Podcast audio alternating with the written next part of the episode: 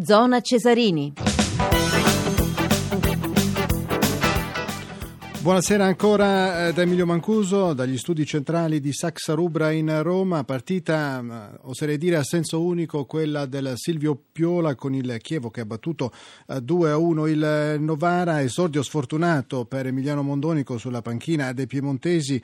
Eh, Novara mestamente ultimo in classifica con dodici punti, a meno quattro dalla coppia Lecce-Cesena e a meno sette dalla soglia salvezza, a meno sette dal Siena. Bel salto in avanti invece in classifica del Chievo di Mimmo di Carlo, che sale a ventisette punti e raggiunge così il eh, Genoa. Tra poco andremo a Milano da Filippo eh, Grazia per eh, la Moviola. Vi ricordo che è possibile intervenire in diretta eh, chiamando al numero verde ottocento zero cinque zero zero zero uno oppure inviando i vostri eh, messaggi al numero eh, di eh, telefono tre tre cinque sei nove nove due nove quattro nove.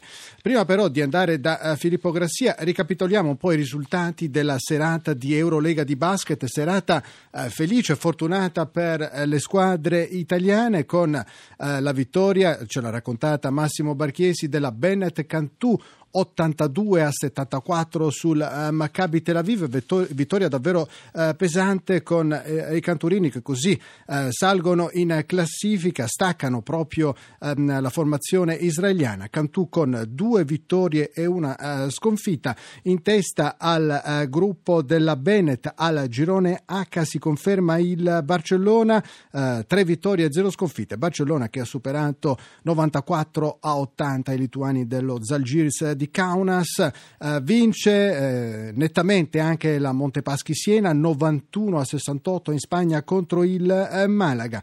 eh, Montepaschi eh, Siena eh, che si conferma in testa alla eh, classifica del eh, suo girone con tre vittorie e nessuna eh, sconfitta. E adesso, come promesso, andiamo a Milano da eh, Filippo Grazia per eh, gli episodi eh, da Moviola, oserei dire. eh, Filippo, buonasera intanto. Buonasera, buonasera a te. Eh, partita di ordinaria amministrazione, non ci sono stati grandi episodi, mi pare. Sì, giusto quello che tu dici, e l'arbitro Massa di Imperia, la sua quinta presenza eh, in Serie A, ha offerto la migliore prestazione arbitrale in questo turno infrasettimanale, che è stato disastroso invece per i suoi colleghi, soprattutto per quello che ha riguardato le cinque partite di ieri. Prima di addentrarvi nella Moviola, una riflessione sul Novara, che nonostante il prudente modulo di Mondonico ha confermato la fragilità della difesa: quarantadue reti al passivo, due a partita equamente suddivise tra squadre in trasferta, e mi pare il Novara con un piede e mezzo in B, eh, perché si, non solo si trova a sette punti dalla quart'ultima, ma per salvarsi dovrebbe farne almeno ventotto di punti in diciassette partite, con un passo da quinta a sesta forza del campionato. Mi pare un'impresa impossibile anche per Mondonico. Dicevamo della Moviola, nelle battute iniziali Andreolli interrompe una giocata di Caracciolo colpendo il pallone con la testa, non con il braccio, fuori luogo le proteste dell'ex centravanti di Brescia e Genoa. In un'azione di contropiede del Novara, Andreolli e Caracciolo si trattengono a vicenda e l'arbitro Massa fischia il fallo a favore del Chievo, cioè della squadra che difende, giusto? Al diciassettesimo il giovane fischietto di Imperia mostra il cartellino giallo ai Temai dopo una dura entrata su Morganella, ma era da munizione anche un precedente fallo del giocatore finlandese che, senza preoccuparsi del pallone, aveva trattenuto Mascara al limite dell'area. E poi in apertura di ripresa doppia ammonizione a Dramè, che entra duro sulle gambe di Morganelli, a Porcari, che interviene in difesa del compagno con una spinta al petto dell'avversario. E poi al cinquantasettesimo Gemiti, in caduta, interrompe volontariamente con la mano una giocata di Luciano vicino alla linea di fondo. L'arbitro concede giustamente il vantaggio al giocatore del Chievo che crossa in aria, ma si dimentica poi di ammonire Gemiti per il fallo volontario. È regolare il gol con cui il Novara riduce le distanze, perché Mascara è ampiamente dietro la linea del pallone sul cross di Rigoni, e infine nel recupero Pellissier serve San Marco, che manca di poco il gol del tre a uno, ma l'azione andava interrotta per il fuorigioco di Pellissier sfuggito a Copelli. Linea a te, Emanuele. Sì, grazie, grazie eh, Filippo. Eh, come giustamente eh, dicevi, insomma, partita a senso unico, eh, una giornata eh, di campionato naturalmente segnata eh, dal, dal maltempo e anche dalle polemiche per le gare eh, rinviate, tant'è che il eh, prossimo fine settimana, eh, vale la pena ricordarlo, tutte le gare eh, si giocheranno alle quindici tra sabato e domenica, dunque niente anticipi o posticipi eh, serali come ai vecchi tempi, insomma. Cesena, Catania e Roma Inter ehm, si giocheranno eh, le due gare ehm, sabato alle quindici, il posticipo di domenica sera, il big match ehm, che doveva essere eh, tra ehm, Milan e Napoli, invece si giocherà ehm, sabato pomeriggio ehm, alle quindici. L'uni, l'unica gara confermata in anticipo eh, all'ora di pranzo domenica cinque febbraio, quella tra eh, Genoa e, e Lazio. Polemiche infinite, abbiamo detto eh, Filippo, Milan e Napoli avevano chiesto di annullare le, il posticipo, così poi è stato. Ehm, la Juventus è insorta ehm, dopo la richiesta di ehm, Galliani e De Laurentiis. Allora il presidente della Lega Calcio di Serie A, Maurizio Beretta, insomma, per non scontentare nessuno, ha spostato tutte le gare ehm, alle quindici. Decisione, decisione saggia, eh, decisione forse tra virgolette eh, un po' tardiva.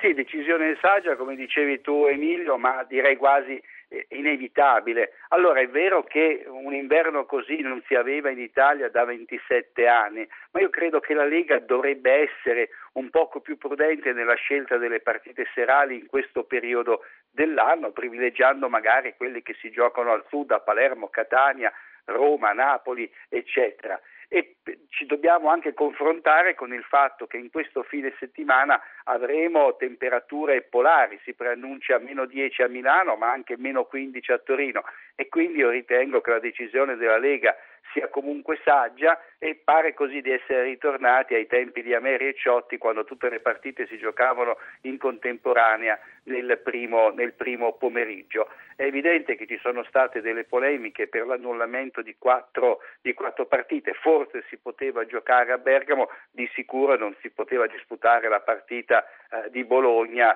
perché tutte le, le strade erano ricoperte ieri da trenta quaranta centimetri eh, di neve. Piuttosto, io non so se tu sia d'accordo, eh, io credo sì, che le leghe dovrebbero prendere la decisione di, eh, di, di riportare la Serie A a diciotto squadre per avere poi degli spazi per recuperare le, le partite. Io ho fatto un calcolo, cioè che se il Milan facesse strada sia in Coppa Italia che in Champions League non avrebbe più neanche una settimana per recuperare in questo caso la partita con il, con il Napoli.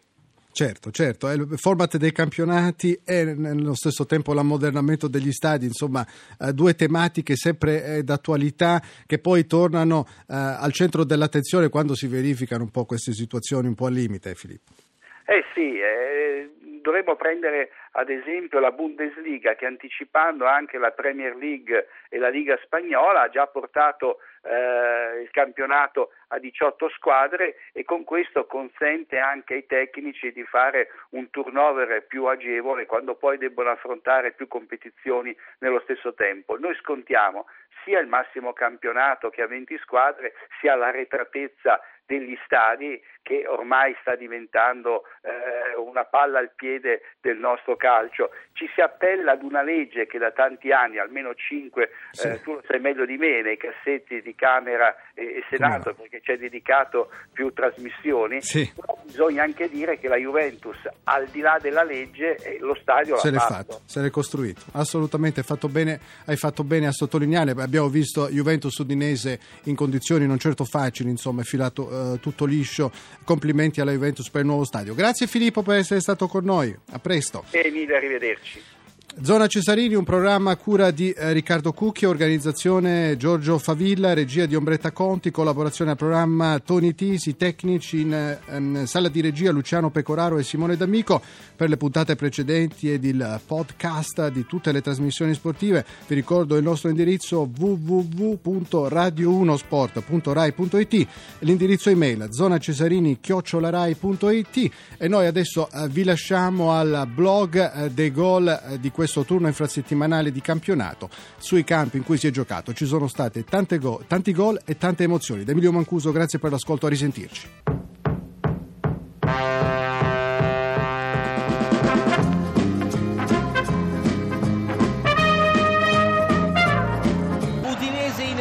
vantaggio, il gol siglato da Pazienza dopo due minuti e mezzo. Udinese uno, Lecce zero. E c'è proprio il gol in questo momento da parte del Cagliari, con una improvvisa conclusione dalla lunga distanza e da parte di Tiago Ribeiro che manda il pallone in rete. In Palermo in vantaggio con Mantovani esattamente al sedicesimo, cambia il parziale al Meazza. Inter zero, Palermo uno. Attenzione, Repice ha pareggiato la formazione del Lecce, il gol di Di Michele con un tiro bellissimo che ha sorpreso Andanovic al minuto ventisei. Udinese uno, Lecce uno. Milito, rete! Il pareggio dell'Inter esattamente al ventiduesimo, cambia il parziale a San Siro. Morini per il vantaggio della Roma, due a uno. Di Natale, dunque l'Udinese si riporta in vantaggio esattamente al trentaseiesimo minuto. Udinese due, Lecce uno. Pareggio del Cagliari con Piniglia. Dunque due a due tra Cagliari e Roma. Il terzo gol del Cagliari, ancora Tiago Ribeiro, doppietta per lui al terzo minuto del secondo tempo. Cagliari tre, Roma due. Fabrizio Miccoli, il Palermo in vantaggio al settimo minuto, cambia ancora il parziale a San Siro. Inter uno, Palermo due. Milito dal dischetto contro Viviano, parte Milito, il tiro, rete, il pareggio dell'Inter al decimo minuto, cambia ancora il parziale a San Siro. Ora siamo due a due tra Inter e Palermo. Milito, posizione regolare, Milito, Milito mette a sedere Viviano, porta vuota, Milito tre a due Inter, tripletta del principe del Vernal e l'Inter è in vantaggio esattamente al sedicesimo. Miccoli, tre a tre del Palermo, grandissimo gol di Fabrizio Miccoli al ventunesimo, cambia ancora il parziale a San Siro. Inter tre, Palermo tre. Milito, ancora lui, quattro a tre per l'Inter, quaterna di Diego Milito. Siamo esattamente al minuto ventiquattro nel corso del secondo tempo a San Siro. Inter quattro, Palermo tre. Voti. La Lazio è in vantaggio esattamente al trentunesimo minuto di gioco. La Lazio si porta in vantaggio con una deviazione sotto misura da parte di Hernanes. Lulic, il cross in mezzo, Rocchi, rete, rete. La Lazio raddoppia esattamente al quarantesimo con Rocchi. Il parziale dunque cambia nuovamente, Lazio due, Milan zero a cinque dal termine. Lancio per Miccoli, attenzione, in area di rigore, Miccoli sinistro, Miccoli, ancora lui, letteralmente devastante il numero dieci rosanero per la difesa nerazzurra. Cambia ancora il parziale allo stadio Meazza di Milano, siamo al quarantesimo, quattro a quattro adesso tra Inter e Palermo. Cagliari con Ekdal al novantunesimo, Cagliari Cagliari quattro, Roma due, game over per la squadra giallorossa. Paloschi, conclusione, il gol del Chievo Verona, in vantaggio, completa dormita ad opera della squadra di casa. Il Chievo ha sbloccato il risultato. Il raddoppio del Chievo Verona, Terò, bellissima azione offensiva. Sì, Rigoni, la risposta, tentativo di conclusione e riapre la partita il Novara.